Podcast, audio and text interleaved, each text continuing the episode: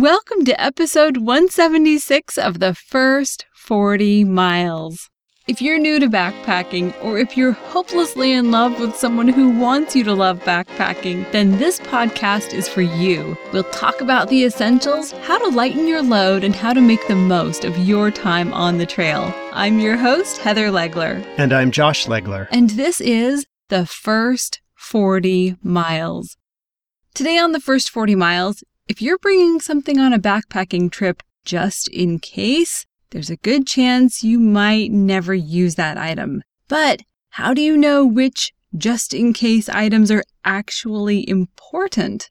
Then we'll review a classic backpacking gear standard that's lightweight, cheap, and easy to use. And we'll share a hack that will help you to slim down your trekking poles. All this, and that's about it. Today on the first 40 miles. We've talked about how when you're deciding what to put in your pack, just in case is not a good enough reason to put something in your pack. You can end up overloading your pack with a bunch of stuff that you're just bringing it just in case you might need it or even just might want it. And you've got all this extra stuff you end up never using. Through hikers, they dump all kinds of gear on their first week on the trail. In fact, Southern California is probably a great place to pick up gear. Perfect. Yeah, you could probably find some nice uh, gear that people don't Right. actually need for backpacking.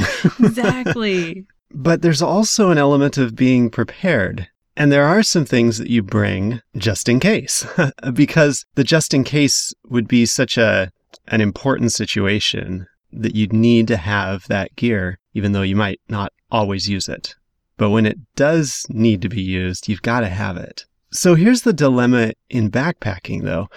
At home, we can have redundancy. We can have two cars. We can have extra sheets for our beds, extra towels. And if we don't get around to doing the laundry, that's okay. We've got an extra. Or if a car breaks down, we've got an extra. But when you're backpacking, there's a real cost to having redundancy, to bringing an extra copy of everything that you're going to need on the trail. And yet at the same time, backpacking is where you're going to be out in a place where you have to be self sufficient and don't have access to those redundant resources that you might have in town.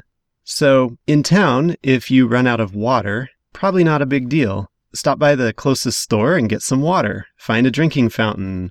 But when you're backpacking, if you run out of water, that's a big problem. But it's that dilemma. How do you make sure you have redundancy when you're backpacking, but at the same time you recognize that you don't want to take any extra weight or bulk that you're not going to use? So, of course, we wouldn't bring two sleeping bags, two puffies, two pair of hiking shoes, although some people may bring a second set of shoes in case one gets wet or in case they want something to walk around. Uh, you know, in camp at night, it's a little bit more comfortable and breathable. So maybe we need to define redundancy and apply that definition to backpacking and kind of uh, work through this. So, one definition of redundancy is the inclusion of extra components that are not strictly necessary to functioning in case of failure of other components.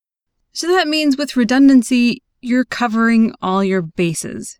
So you're not bringing two jackets, you're bringing a jacket and then maybe a different source of warmth, like other layers. So you're kind of providing redundancy in that way. And redundancy doesn't just apply to gear, it can also apply to your plans. So it means that you have a backup. So you always have this risk management plan, this backup, just in case your primary plan or your primary piece of equipment fails. It's that redundancy that gives you that, I guess, that peace and security, and uh, it gives you a backup plan in case your first plan fails. And in backpacking, I think the important distinction that we can make is that the redundancy or the backup does not have to be as convenient or highly functional as the primary plan or primary item. It just has to make do. Exactly. I guess when we're talking about redundancy, we don't mean two of everything. There are ways to be redundant in your gear without adding weight. And there's two ways that you can be redundant without adding additional weight. One of those ways we talked about a couple weeks ago, and that's by backpacking with friends. It requires a little bit of forethought and planning, but you can share gear among friends, and that can reduce everyone's load, and you can still add redundancy into the gear that people bring. You can have two people bring filters among the six of you. And so you'll have a backup in case one fails or freezes or floats down the river.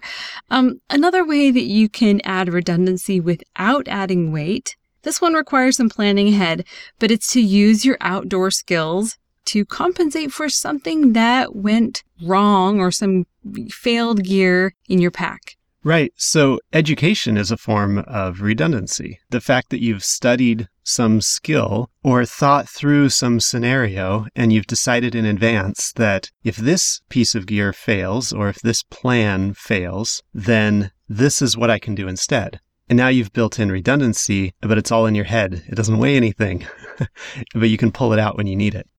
Well, I would call our conversation this morning backpacking theory. Theories are so fun, but I'm ready to apply this principle of redundancy to our top five list. Yeah, let's get really practical here how redundancy actually looks on the trail. So, for today's top five list, we'll be talking about the top five backpacking redundancies. So, that means making sure that you have backups of the important stuff. You don't need two pair of shoes, two stoves, or two beanies, just the stuff that will help you to survive. The number one backpacking redundancy that you'll need is water purification or filtration. So you'll want to have a primary source of water purification or filtration, but then that backup option can be cheaper, more compact, maybe not as pleasant to use, but it's going to be there for you if you have a problem with your primary gear. Something like tablets or drops are very small, very easy to use. Even iodine tablets, which I've never used, but I've heard stories. What do they taste like? I don't even remember really. It's been so long, but it's a chemical flavor, kind of like if you had really strongly chlorinated water. Okay, it's like maybe the ugh. smell of a hospital. Yeah, the cleaning supplies. Yeah, maybe. yeah, it's not pleasant. It's pretty hard to. I mean, you can't ignore it. Okay. So every time you take a drink, it's like, Ugh, is this working, or is this killing me? And then, of course, a no weight option would be to share a filter with a friend. But I think it's also important to note if you are just going to let everyone else carry gear and you just use it, uh, that's not going to earn very many life points on the trail with your friends. So you may want to be the one that carries the stove that everyone shares. Right, you got to do your part. On our Timberline trail hike, among the eight of us, we had how many different forms of water filtration would you say? Maybe three or four? Yeah. We had at least a couple pump style filters, and our friend Steve had his Steripen. Well, early in the trip, his Steripen stopped working. I don't know why. I, I don't know Uh, if the batteries died or if it was something else. And so he was out his water filtration or water purification option, and it never worked for the rest of the trip. Well, we had that redundancy though. Even though the Steripen wasn't working, there were two or three other water filtration devices among the group. And so it was easy enough to share among everyone and not a problem at all to make sure that Steve had enough water. The number two backpacking redundancy is shelter, tent, or tarp. So you'll have your primary shelter, but your backup option could be something as simple as large garbage bags or even a clear plastic painter's tarp. And this can be helpful if you have damage to your primary shelter as well. You may not end up using a contractor trash bag as a, you know, a mini bivy or a tarp, but if you have a big gash in your tent because you forgot to stake it down and the wind blew it away and there's damage to it, you might end up using this backup option as a way to do kind of a makeshift repair on your tent. So having that redundancy is really important, even though you may not end up using it the way you think you might. There's the SOL or Survive Outdoors Longer Bivy that we reviewed in episode number one. One. that is a great option. Uh, also, the hammock hack in episode 115. That's uh, one of the hacks in 40 Backpacking Hacks Volume 3 that we just came out with a few weeks ago. The hammock hack is that uh, many hammocks have gathered ends, and you can undo the piece that gathers that end, and you end up with just a rectangular tarp that used to be a hammock. And that's a little hack that you can use if you just need like a little privacy shelter or just protection from the sun for a little while. So maybe some of the things that are already in your pack can end up being redundancies. Your backup shelter option doesn't have to be as durable as your primary shelter. It may be that you're only going to use it for one night and then you're going to get out of there and get back home and get things fixed. So that's why something like a painter's tarp is fine for a backup shelter. I wouldn't use a painter's tarp as my primary shelter on a trip because it's just not going to last very long. But if I just needed to use it once, like one night because something happened to my because tent. the zipper broke on the tent and it was raining. Well, that's exactly the scenario I had in mind. Exactly. That's funny. That's the one I had in mind too. That trip that we took with our kids, Yeah. Thanksgiving week in Washington, you know it's going to be raining, little bit windy as well. Zipper broke on their tent, and we really didn't have that backup option with us. we didn't. We were dumb. We really, I mean, we were starting out. Josh had just gotten back into backpacking. I was just gung ho newbie and was like, let's do this and was not as prepared. So redundancy really is a, it's a strong, solid principle that I think every new backpacker needs to be exposed to fairly early on because it will save you a lot of stress on your trip. It just gives you that peace of mind that you have a backup and that it's going to be lightweight and it'll work and it'll kind of fill in the gaps until you can get something more permanent in place. On that trip where the kids' tent door zipper broke, the tent still mostly worked. It was just the front door that was gaping open. You couldn't close it. Well, if we'd had one extra tarp with us, even a tarp that maybe wasn't very durable, we could have draped it over the front of the tent and it would have been much better for the kids. We ended up going home the next day. They were pretty wet. They didn't get hypothermia. We were okay. But it would have been a lot better with that extra tarp. Plus, it was so rainy that evening. It would have been nice to just have that tarp to stand under to get out of the rain. Well, the number three backpacking redundancy is food. You'll want to have your primary food source, but a backup option could be something like a quart Ziploc bag that's filled with power bars, peanut butter packets, and some drink mix. Just something to help you get through maybe an extra day where you didn't expect that you'd be out on the trail. Plans changed, your mind changed, and you're just so glad that you have that really easy backup option. And even if you're just going on a day hike, bring along 24 hours of food, a simple bag of power bars, peanut butter packets, and drink mix that can just get you through 24 hours without being stressed about food. That backup food might be just really boring stuff. It might be that if you spent 24 hours eating that food, you'd get enough calories, which is the point, but you'd be bored out of your mind with the, the lack of variety in that food. And that's okay because this is your backup food. You might have some really cool meals planned for your trip if you're into to really cooking some good stuff on the trail, and that's great. Your backup food doesn't have to be like that. It just has to be calories that keep you going. There was one trip that we took uh, to Three Mile Lake where we did run out of food.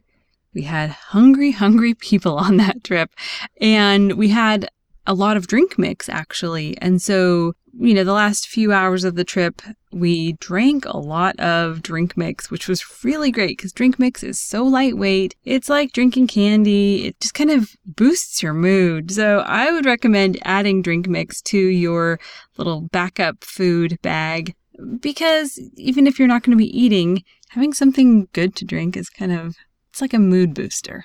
I remember the rationing from that trip. The the last morning we had breakfast and I'm trying to remember exactly what it was. I just remember that it was very meager. right. Yeah, and no one was at risk for true starvation, but it was a it was an experience. It was We were like an hour to an hour and a half from the trailhead. Yeah. I- we hiked out, got in the van, stopped at Subway. We were good. but I remember the feeling right. of that rationing of the psychological effect of realizing that we don't have as much as we'd like, or maybe don't have enough. It was stressful. It was, it was like fake stress. I don't know. It wasn't, we weren't truly in danger, but you did feel that, uh, that kind of, uh, I don't know if it was adrenaline or what is that stress hormone that kicks in? Yeah, maybe it's cortisol. Cortisol. I, I don't think it was adrenaline. no. Uh, but yeah, sort of that that stress of oh, we don't have enough.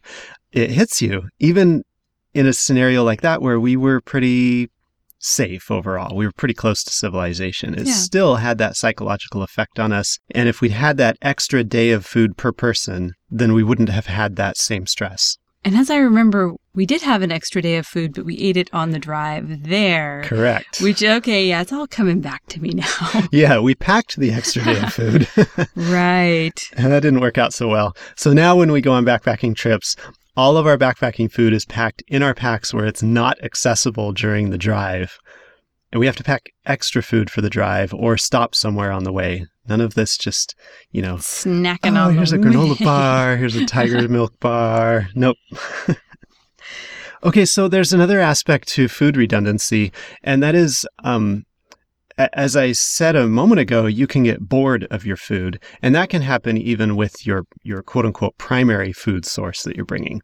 And so again, backpacking with friends gives you the ability to introduce food redundancy in terms of variety. You all sit down around the campfire for dinner, and maybe you've all got these freeze dried meals or, or a self prepared dehydrated meal that you've brought, and you've got like a thousand calories of something. And the problem is, after you're about 500 calories into it, you're bored. it just, it starts tasting so blah. Well, when you've got friends, that's when you start passing the food around and you get to share the different quote unquote dishes that you've brought and get some variety. I think that's a form of redundancy Oh, as well. absolutely. The number four backpacking redundancy is fire. Those little mini Bic lighters seem to be pretty popular on the trail, and that's our primary fire source. But a backup option could be something as simple as a little paper book of matches in a plastic bag, or a little small wooden box of matches. Just something really lightweight and easy to use. Ah, you know, this one's bit me before. I only have one lighter in my 10 essentials, my little Bic lighter. And when I went on the Trinity Alps trip and somehow that lighter was not in my 10 essentials where it always is, I was really glad I had other backpackers with me. So our son had that flint and steel style lighter and that worked fine to get our stove going and to light a fire in the wood stove in the cabin. So I was really grateful for that if it hadn't been for that, I would have had no way to start a fire on that trip. So I need to put something in my 10 essentials. It can be small, like you said, maybe that one of those uh, paper match books inside of a plastic baggie. Or maybe I'll put in a small flint and steel striker, but I need something as a backup. And then the number five backpacking redundancy is clothing. And this is a little bit different because you're not going to be packing a redundancy of everything. You'll be packing your clothing in a system. Because clothing is so heavy, it makes sense to bring clothing in layers that can serve in different roles. So the clothing system usually includes base layers that are made of polyester or wool. You'll have a long or short sleeve top, hiking pants, which may be convertible. You'll have a fleece, a down or a synthetic puffy, and then two to three pair of socks and a beanie or a buff. All of these things can be used all at once, or you can kind of mix and match according to the weather. So if one article of clothing gets wet, for example, you have one or two other articles of clothing for that part of your body that are dry. Uh, unless, of course, you're wearing all of them at the same time because it's really cold and then you get wet. That's a problem, I guess. That is a problem. Or sweaty. Yeah, right. But that's where layers help. So if you start getting sweaty, you can re- be removing those layers uh, instead of having one really thick, warm layer that, you know, it's either on or off. Uh, now, if you have multiple layers, then you can remove them one at a time and, and avoid sweating. I feel like this is an area that I'm still um, not very good at.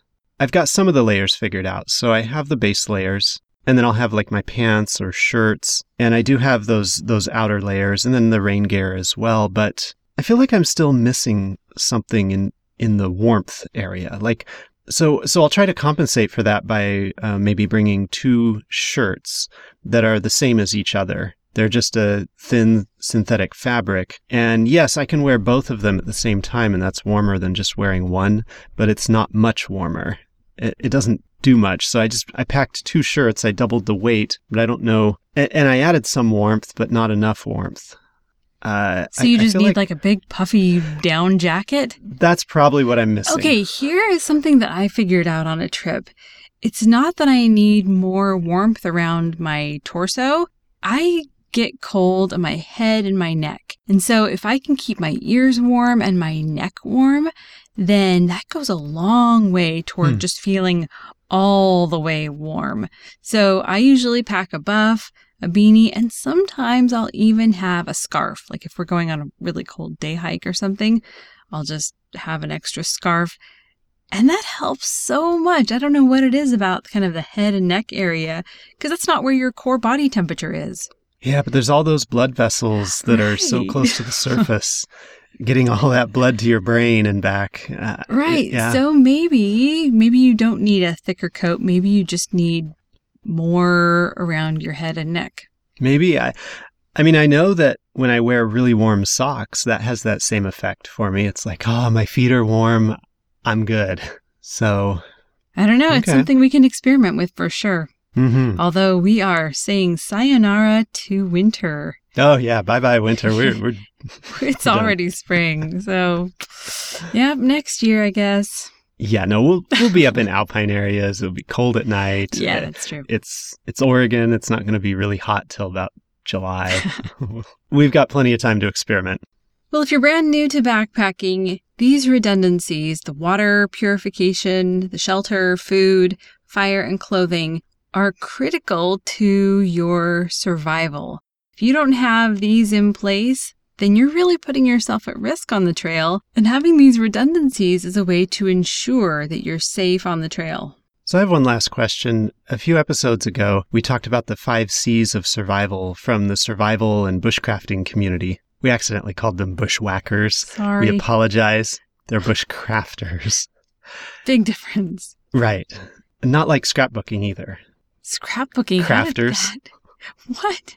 Oh yeah, different kind of craft. Yes. They're not into stamps and they're into bushes. Pretty papers. Yeah, exactly. Which takes us back to bushwhacking. And as we discussed the five C's and which one was the most important, we kind of settled on shelter. shelter. What's yeah, the C? Cover. Cover, cover. Right. Yes. We settled on cover, uh, that if we had good shelter, we could survive even if we were missing some of the other things. And uh, a couple of our listeners uh, posted on Facebook and Twitter and said, you know, among the survival community, really the top C that they focus on is cut.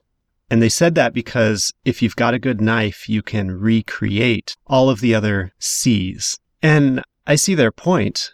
I could create a makeshift shelter out of what I find in the woods. It would be really tough for me to create a knife out of what I find in the woods. And unless I get lucky and find a, a, a chunk a sh- of obsidian or something. yeah, yeah, that's really sharp on one edge. It's uh, still not going to work like a knife does. It might kind of do some stuff for me.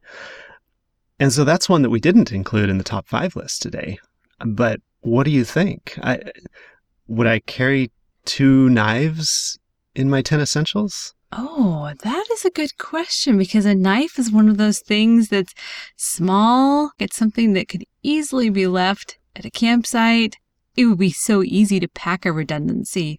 Something like a razor blade those are so lightweight. In fact, a lot of ultralight backpackers will just pack a razor blade because all they're doing is opening up a little freeze dried meal and that's all they need a sharp edge for. But if you want to have like a solid piece of gear and have a really substantial knife or something that's um, like an heirloom knife or something that you just enjoy using, yeah, then I think packing a little razor blade as a redundancy might be a good idea. Yeah, I like the razor blade idea because it's so small and light. It's it's going to just go in the bottom of your 10 essentials. You don't have to even think about it. But if you lose your knife, then you've got something. Yeah, definitely. Okay, well, we're putting knife on as the number six on our top five list today.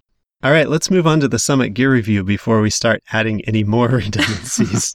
I know our pack is just getting more and more bloated and heavier. We'll, we'll cut it off at six.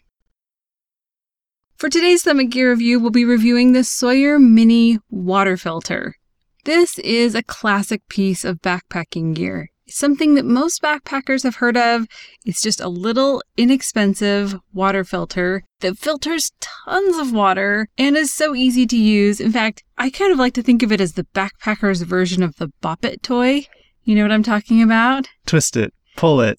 Yeah. Uh, I lose. oh man, try again.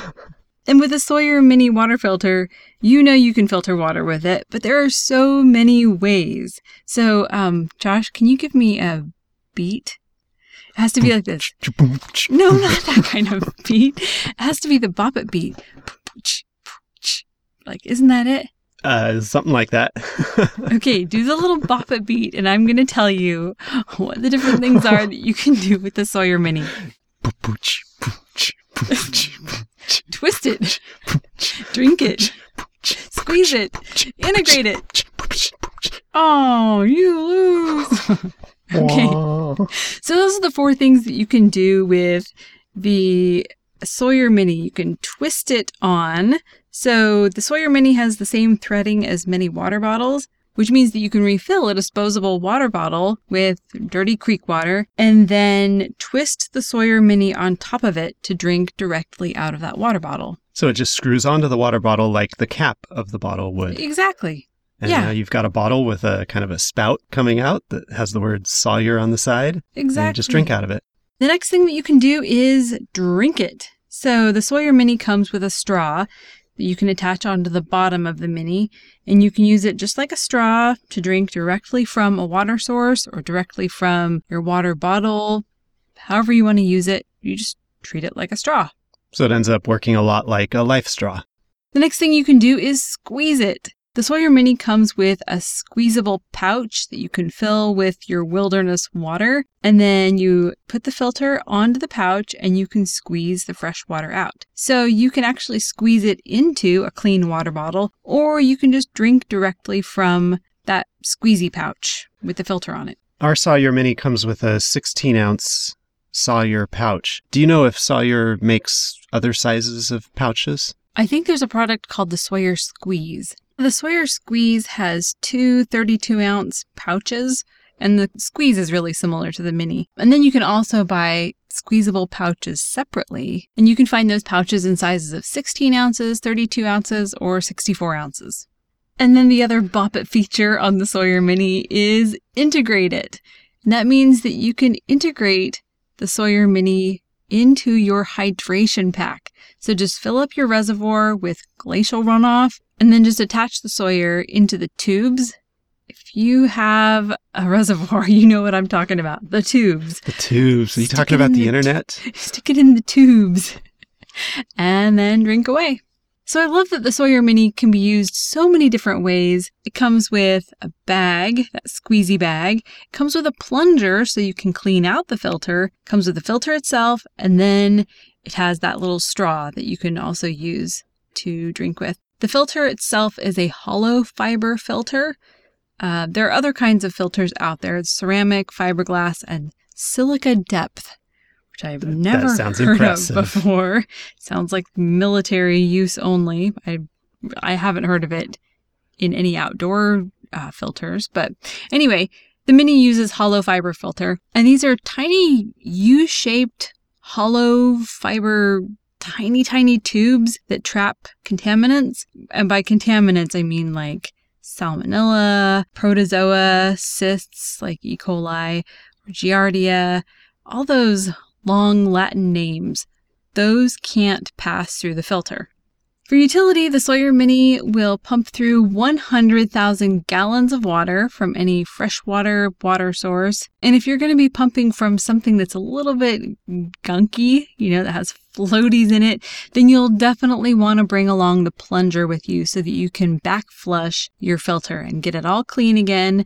The more stuff your filter filters, the slower the flow rate will be and the more it'll kind of get clogged up. And so having that plunger is going to be really important if you want to keep your filter flowing smoothly. The Sawyer Mini filter is super lightweight. It only weighs two ounces, which is incredible. If you look back at what backpackers were using 20, 30 years ago, they were taking these big bags of ceramic and plastic and tubes and bulbs, all of this stuff. And the Sawyer Mini is so easy to use and so lightweight and so inexpensive that if you still have one of those old, heavy filters, this might be the next upgrade to your backpacking gear. For maintenance, if it gets all clogged up, it can be back flushed and reused. There's no um, replacement filters, which I really like that because if you buy something with replaceable parts, you always have to look at the cost of the replaceable parts and, uh, you know, are those parts going to be available when you need them?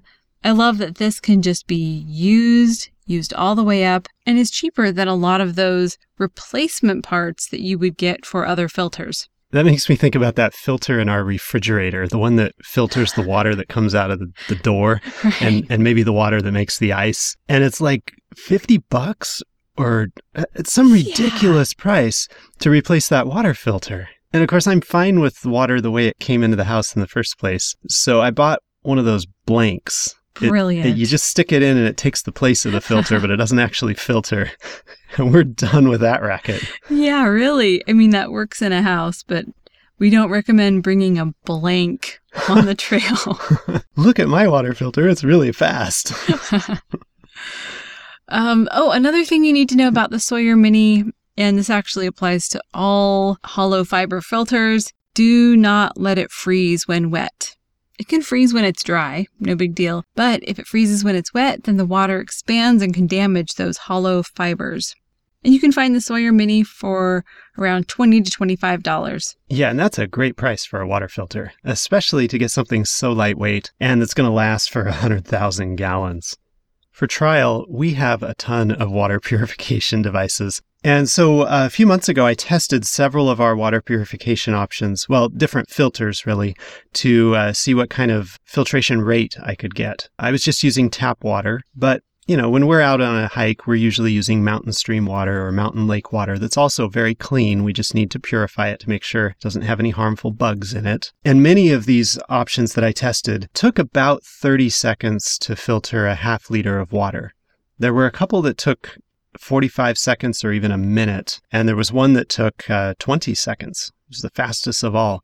But the Sawyer Mini was right in there at that 30 second mark for me, uh, very comparable to most of the other filters that we have in our backpacking closet. And even though the Sawyer Mini comes with the back flushing syringe or plunger, whatever you want to call it, and the squeezy bag and the straw, you actually don't have to bring those things with you. All you really need is the filter itself. And that's if you're just going to be screwing it onto a water bottle, which I think is a great way to use it. Those, uh, what is it called? The smart water bottles? Yeah, those are ubiquitous. They're pretty high quality water bottles for being a buck a bottle or something. And they're slender, they fit in your pack really well. So if you're gonna if you're gonna invest some money in getting a new water filter, I would recommend getting a smart water bottle and the Sawyer Mini, super lightweight, inexpensive, and like we said, it's a backpacking standard and it's worth having in your pack. So we'll have all the info about the Sawyer Mini water filtration system in today's show notes at thefirst40miles.com slash 176. For today's backpack hack of the week, removing baskets for slimmer trekking poles. So if you take a look at your trekking poles, or maybe if you use ski poles, Take a look at those. They're going to have these little things at the bottom, about two inches from the tip of the pole, called a basket. And that's what keeps your trekking pole from going all the way down into the mud or the snow. kind of levitates the pole a little bit. And if you're looking for a way to reduce the volume or the space that you take up on the trail, one of the things that you can do is remove the baskets from your poles. You know you're just going to be uh, on the basic dirt trail with the rocks and roots and stuff like that, maybe there's no need for the baskets and you can remove them, just twist them right off of your poles. It makes your poles a little bit slimmer and it reduces weight ever so By slightly. a tiny bit. a tiny bit. But some people are looking for just that extra edge, just a way to kind of slim things down, lighten things up.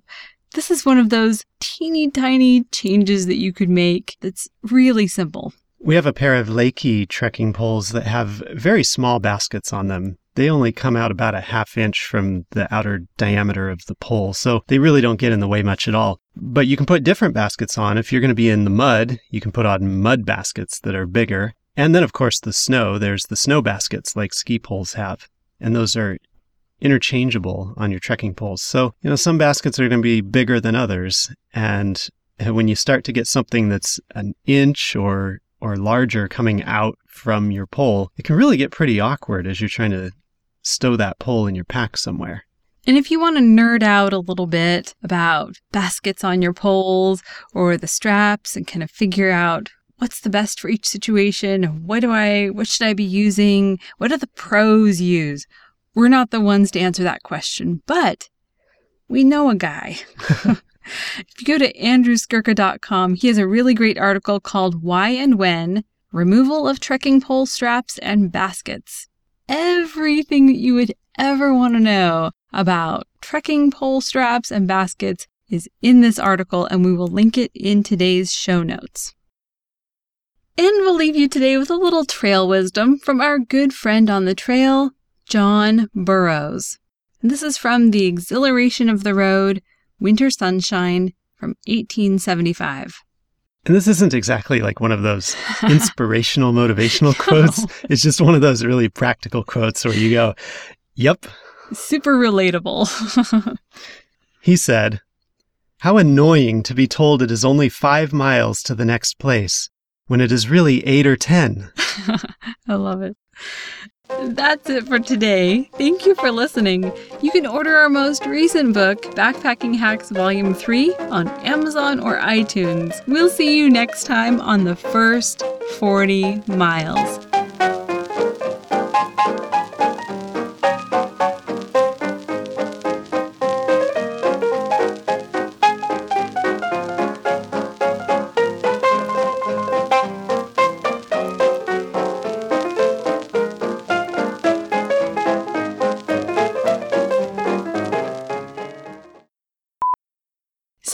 Their lawn in the rain? Sounds like a leaf blower, but that would be kind of A leaf blower in the rain. How would that work in the rain? It wouldn't. no.